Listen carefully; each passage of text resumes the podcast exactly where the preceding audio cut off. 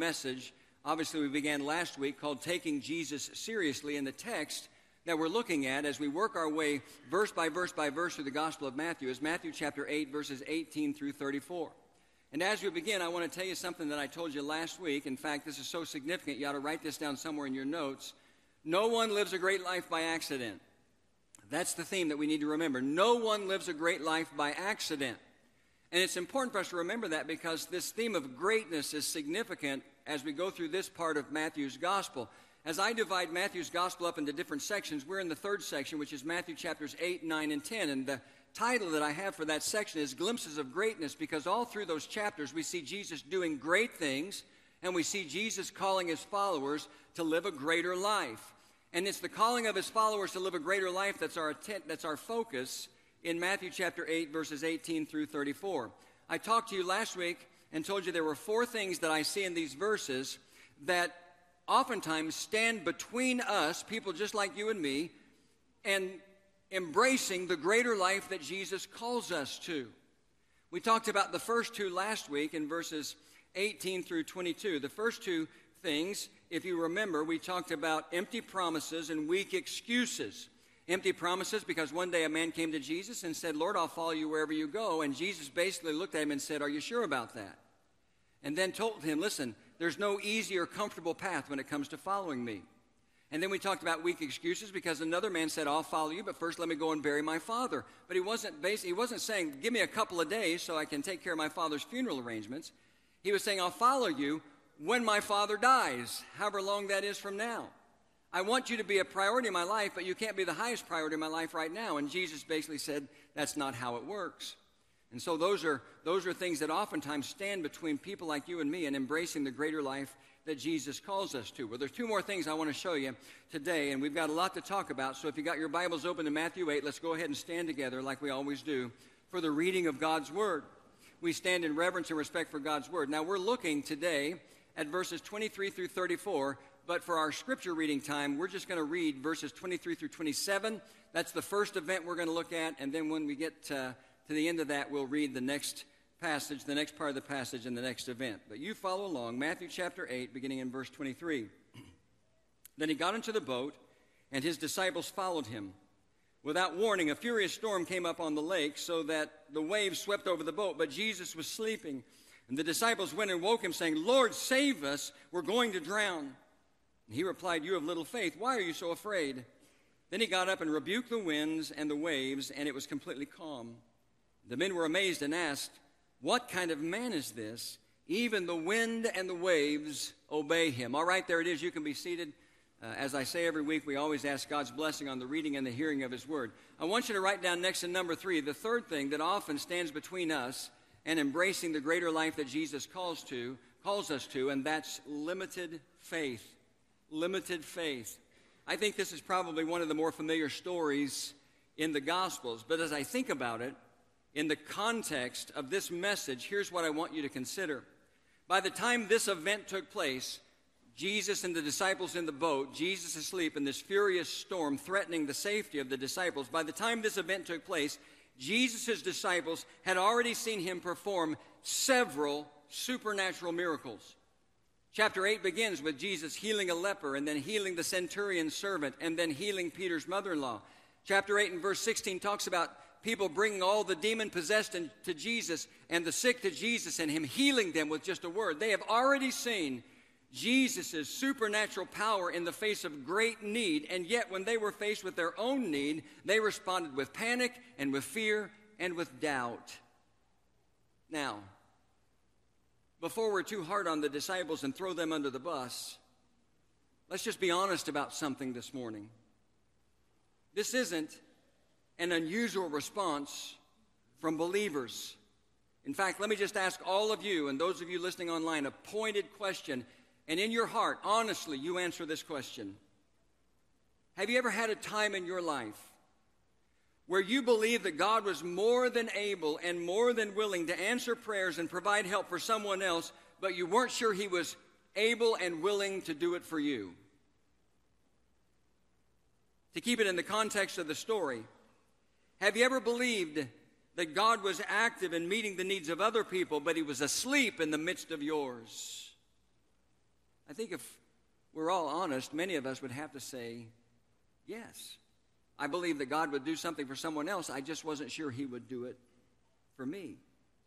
Well, that's what happened to the disciples when the storm came up. And so, in panic and fear and doubt, they woke Jesus up and said, Lord, save us. We're going to drown. They did it in desperation. And so the bottom line is they demonstrated a limited faith. They'd already seen Jesus perform supernatural miracles in the face of need, and yet they had panic and fear and doubt. There were other ways they could have responded to the storm. They could have spoken to the storm themselves in the name of Jesus. I don't know if it would have worked in that moment, but they could have done that. They could have gotten in the boat and linked arms and said, We're going to ride this storm out together until we get to the other side because we believe that as long as Jesus is in the boat, he's going to protect us.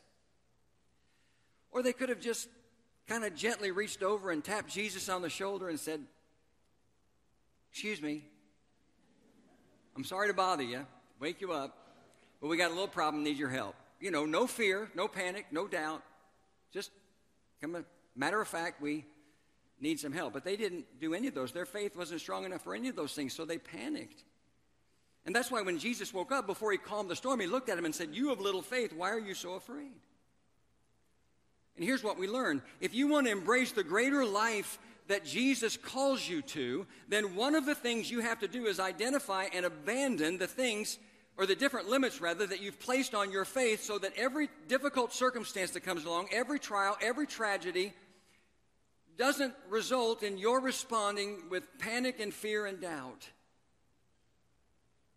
I was just like all the rest of you, and I was stunned when I woke up on Monday morning and I read about the senseless attack on those innocent people Sunday night in Las Vegas that left 58 people dead and over 500 injured. In the aftermath of that kind of a, an attack and that kind of violence, the inevitable question is always why? Why did God allow this to happen? And for many people, that kind of event, on top of the everyday pain and suffering that plague our lives through sickness and through disease and through abuse and through betrayal and through disappointment, through crime and broken relationships, and you can go on and on, for a lot of people, that kind of event, on top of all these other things, just rocks their faith to the core and paralyzes them when it comes to their relationship with Jesus.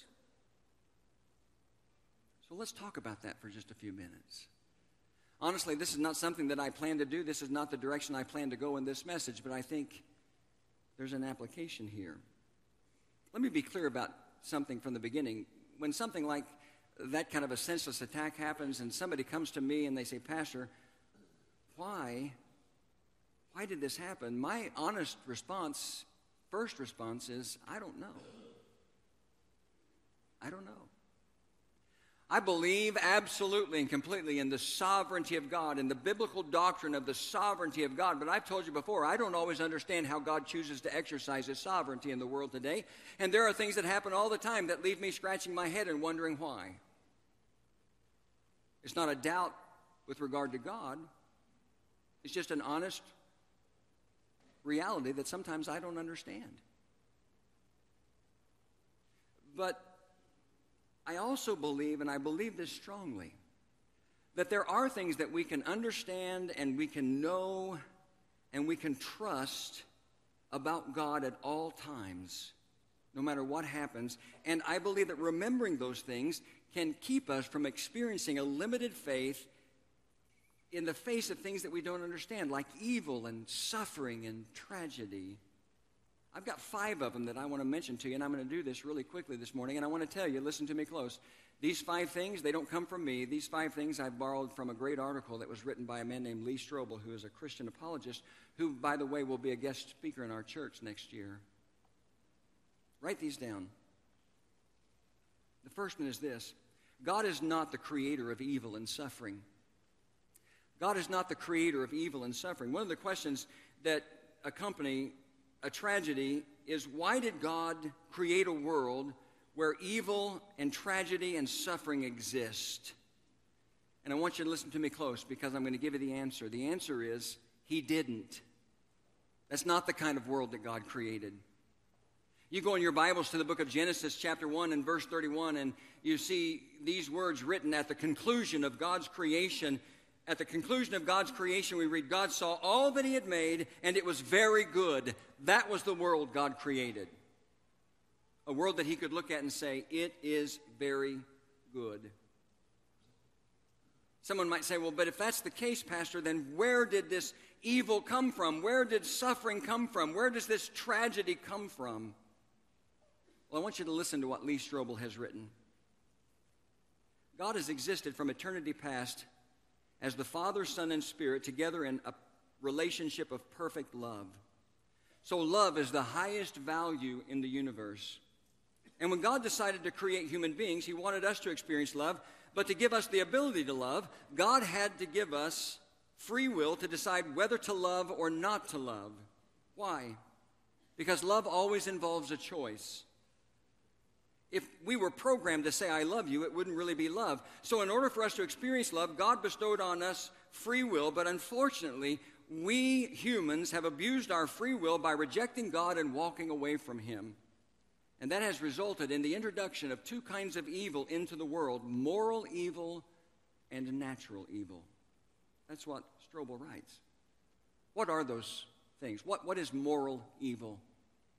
Moral evil is the pain and the suffering that come because we choose to disobey God. Romans chapter 3 and verse 23 says, For all have sinned and fall short of the glory of God. This moral evil is not the result of what somebody else did wrong, it's the result of what all of us do wrong on some level in our lives because Paul said, For all have sinned and fall short of the glory of God. And so evil and suffering and tragedy happen in the world today because when sin entered into the world, it infected every single part of the world. We live in a sinful and fallen world. That's not the world God created in Genesis 1:31. Natural evil. I'm talking about things like that's, that, that's things like wildfires and earthquakes and hurricanes that have been in the news so much lately those kinds of things that cause suffering are also the indirect result of sin being introduced into the world. Because sin didn't just affect people, it affected all of the physical creation. That's why Paul wrote in Romans chapter 8 and verse 22 these words We know that the whole creation has been groaning in the pains of childbirth right up to the present time. Listen, creation groans, to use Paul's words, creation groans because the curse of sin fell on all of God's created order, not just on man. So here's the bottom line we live in a sinful and a fallen world, and the result of that is evil and suffering and tragedy, oftentimes leaving innocent people or seemingly innocent people the victims. But I want you to remember something, because here's the bottom line, at least it's the bottom line for me. I'm not going to try to put words in your mouth. God did not create evil and suffering. Now, did God create the potential for evil, the potential for evil and suffering to enter the world? The answer to that question is yes, because that was the only way to create the potential for genuine love and genuine goodness. Think of it like this. If you're a parent, there was a point in your life when you were you and your spouse were thinking about bringing children into the world. There was a point in your life where you could foresee, at least in some limited sense, that if you brought, your, if you brought children into the world, there was the potential for those children to suffer disappointment, to suffer heartache, and to suffer pain. You knew that there was the potential for those children to cause those same things in your life, to cause you to suffer heartache and disappointment and pain. You even knew there was the potential that you could bring children into the world and one day they would walk away from you completely. I know parents who've lived that reality. Their children have walked away from them completely.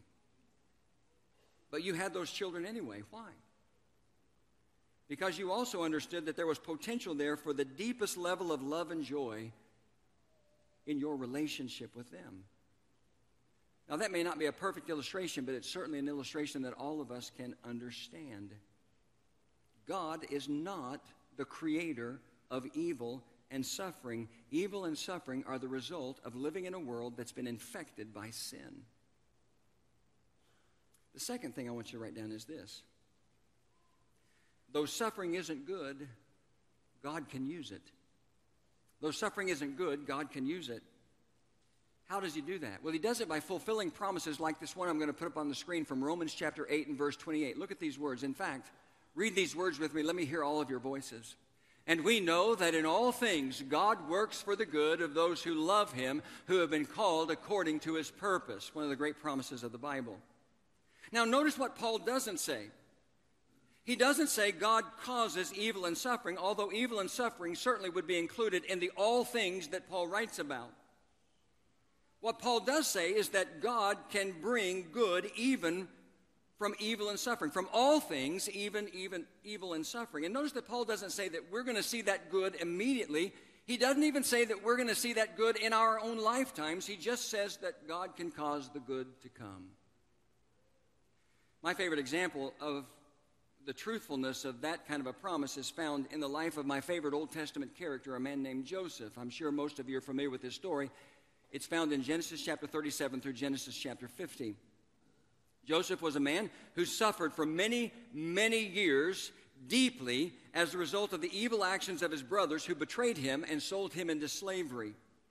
But one day, after years and years of the deepest level of rejection and suffering and sorrow and grief.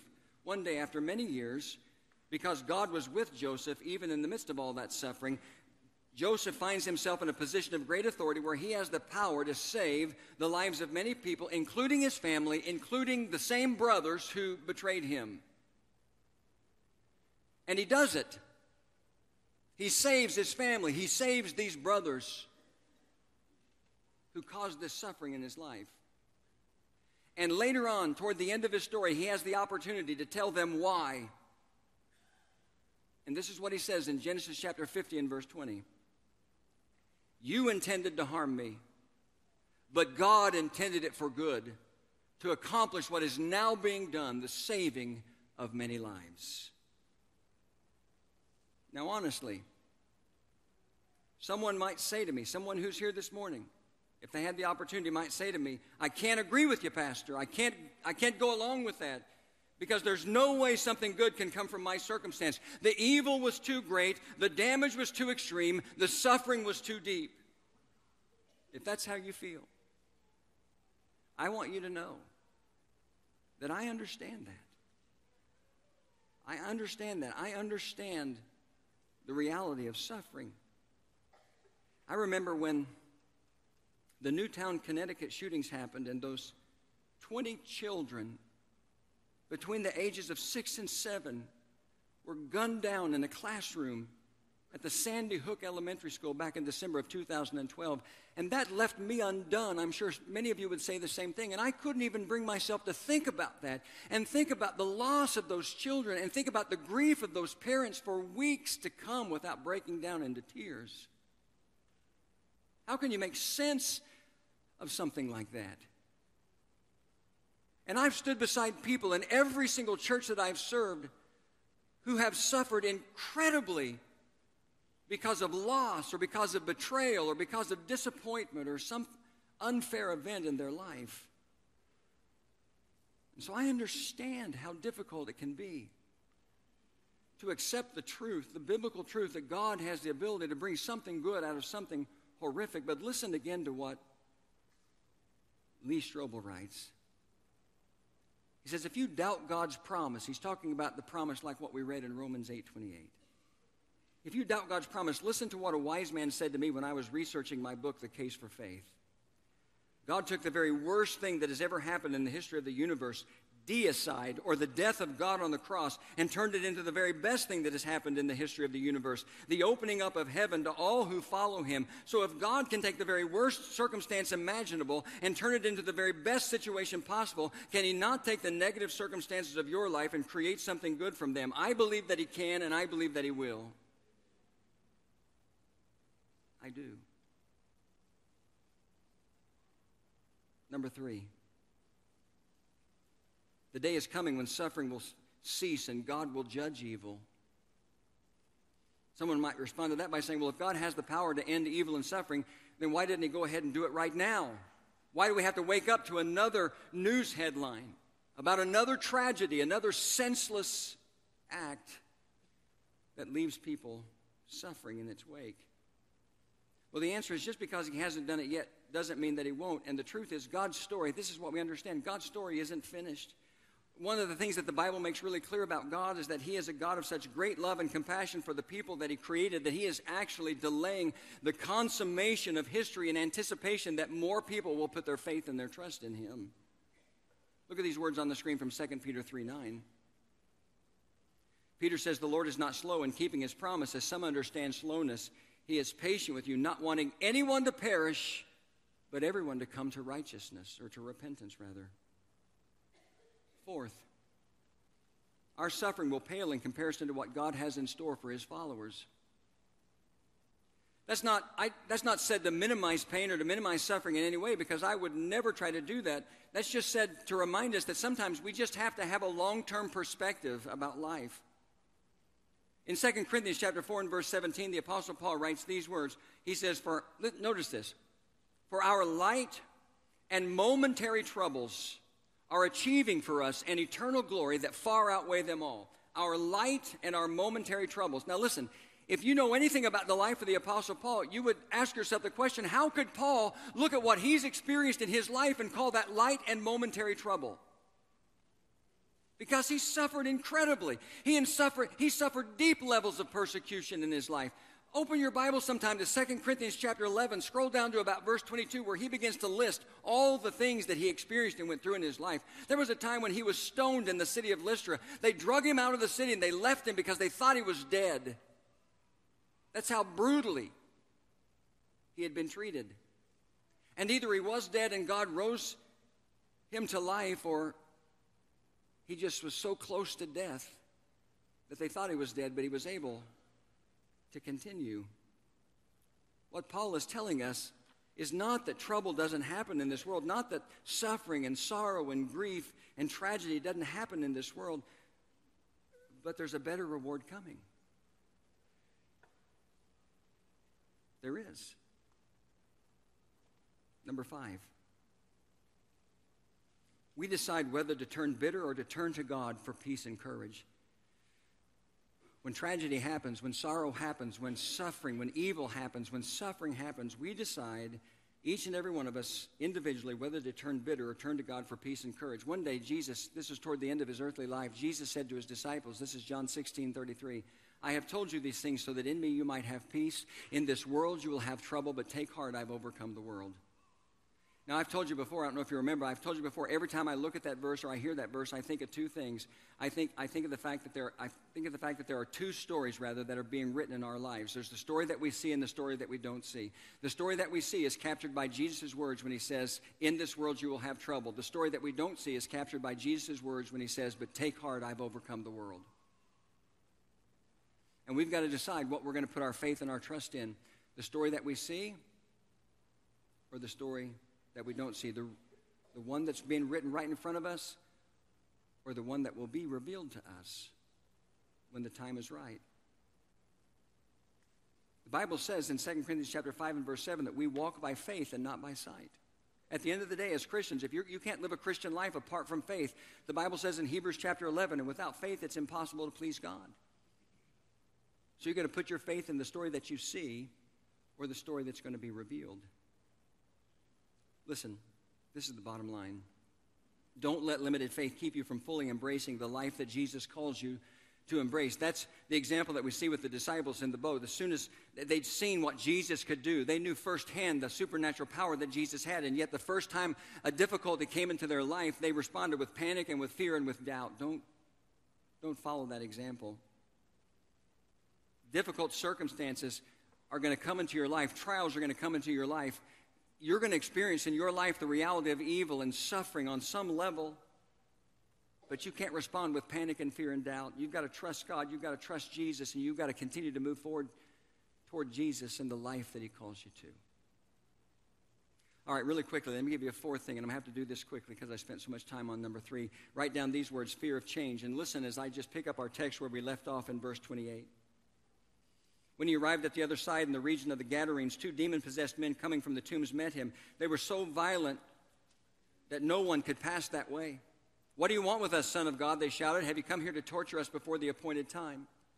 Some distance from them, a large herd of pigs was feeding. The demons begged Jesus, If you drive us out, send us into the herd of pigs. He said to them, Go. So they came out and went into the pigs, and the whole herd rushed down the steep bank into the lake and died in the water. Those tending the pigs ran off and went into town and reported all this, including what had happened to the demon possessed men. Then the whole town went out to meet Jesus, and when they saw him, they pleaded with him. Note this they pleaded with him to leave their region. Real quickly, there are three things that stand out to me in this story. Number one is the authority of Jesus. These demons recognized Jesus for who he was. They cried out, What do you want with us, Son of God? Mark's gospel tells the same story and it tells that one of the men ran up to Jesus and fell on his knees in front of Jesus and said, What do you want with me, Jesus, Son of the Most High God? And the words that Mark, or the word rather, that Mark uses for fell on his knees is the Greek word proskuneo, which is oftentimes translated worship because it represents adoration and reverence. It's a term that carries profound awe and respect. And here's the lesson while demons hate everything about God, they were powerless to do anything but bow down before him when they were in his presence because they recognize his divine authority over all things. The second thing I noticed is that they understood God's ultimate plan because they said to him, Have you come here to torture us before the appointed time? What does that mean? Well, what that means is these demons knew that God had a divinely appointed time when he would judge and punish them. There's a great verse in James 2 when James is talking about faith and works. He says in James 2:19, "You believe that there's one God good, even the demons believe that and shudder." Now, here's the question, why would demons shudder? How about because they fully recognize the consequences of rejecting God. The third thing, and this is the one that I want to mention for just a moment, the third thing that stands out is that when the people in that region heard about what had happened, when those tending the pigs went off and told the people in town about what happened, they came out to Jesus, but they didn't receive him. They pleaded with him to leave. After he sent these demon spirits into this herd of pigs and they became deviled ham and ran down that steep slope into the water, where they drowned? They pleaded with him to leave. Now, some people say this is because they valued the pigs. They, they hated the loss of the pigs, and, they val- and their priorities were mixed up. They valued the pigs more than the lives of these two demoniacs who had been set free. I don't think that's the case. There's, no, there's nothing in the text that would make us think that's the case. I think they came out and they recognized that they were in the presence of no ordinary man. They were in the presence of God Himself, the Son of God Himself. And they knew that in, if they had an encounter with Him, He would demand that their lives change. It would mean that their lives would change. And they didn't want that. They, didn't, they had a fear of that change. And so they said, just leave us alone, go away. And listen, this is what happens in the lives of many believers. You, you, you get to a place in your life where you're comfortable with the way things are right now and you don't want to be stretched you don't want to change you don't want you don't want your life to become different and you can't have a personal encounter with jesus and walk away the same as you were he doesn't allow it and so it's the fear of change that keeps a lot of people from embracing the reality of the greater life that jesus offers. Listen to me. I'm going to tell you this again. We'll close. Brian can come. No one lives a great life by accident.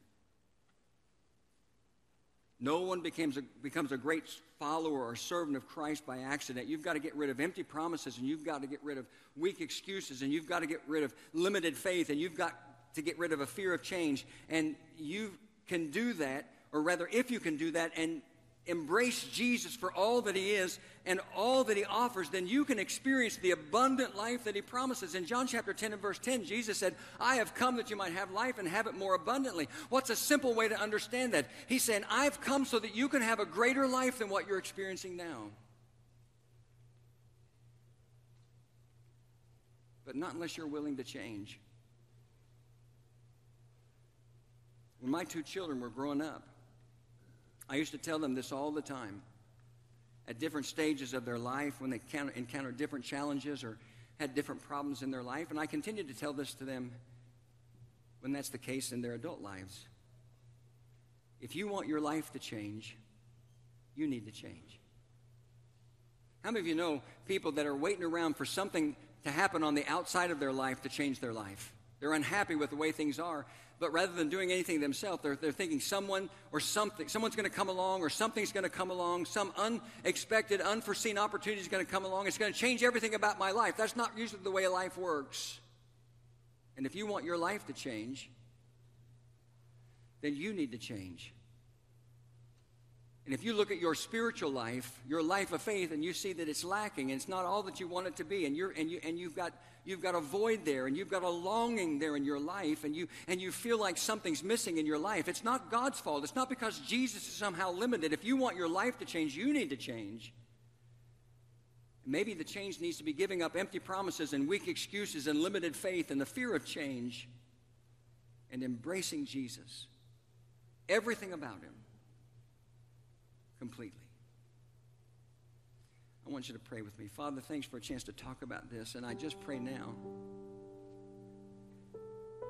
that you would bring honesty and openness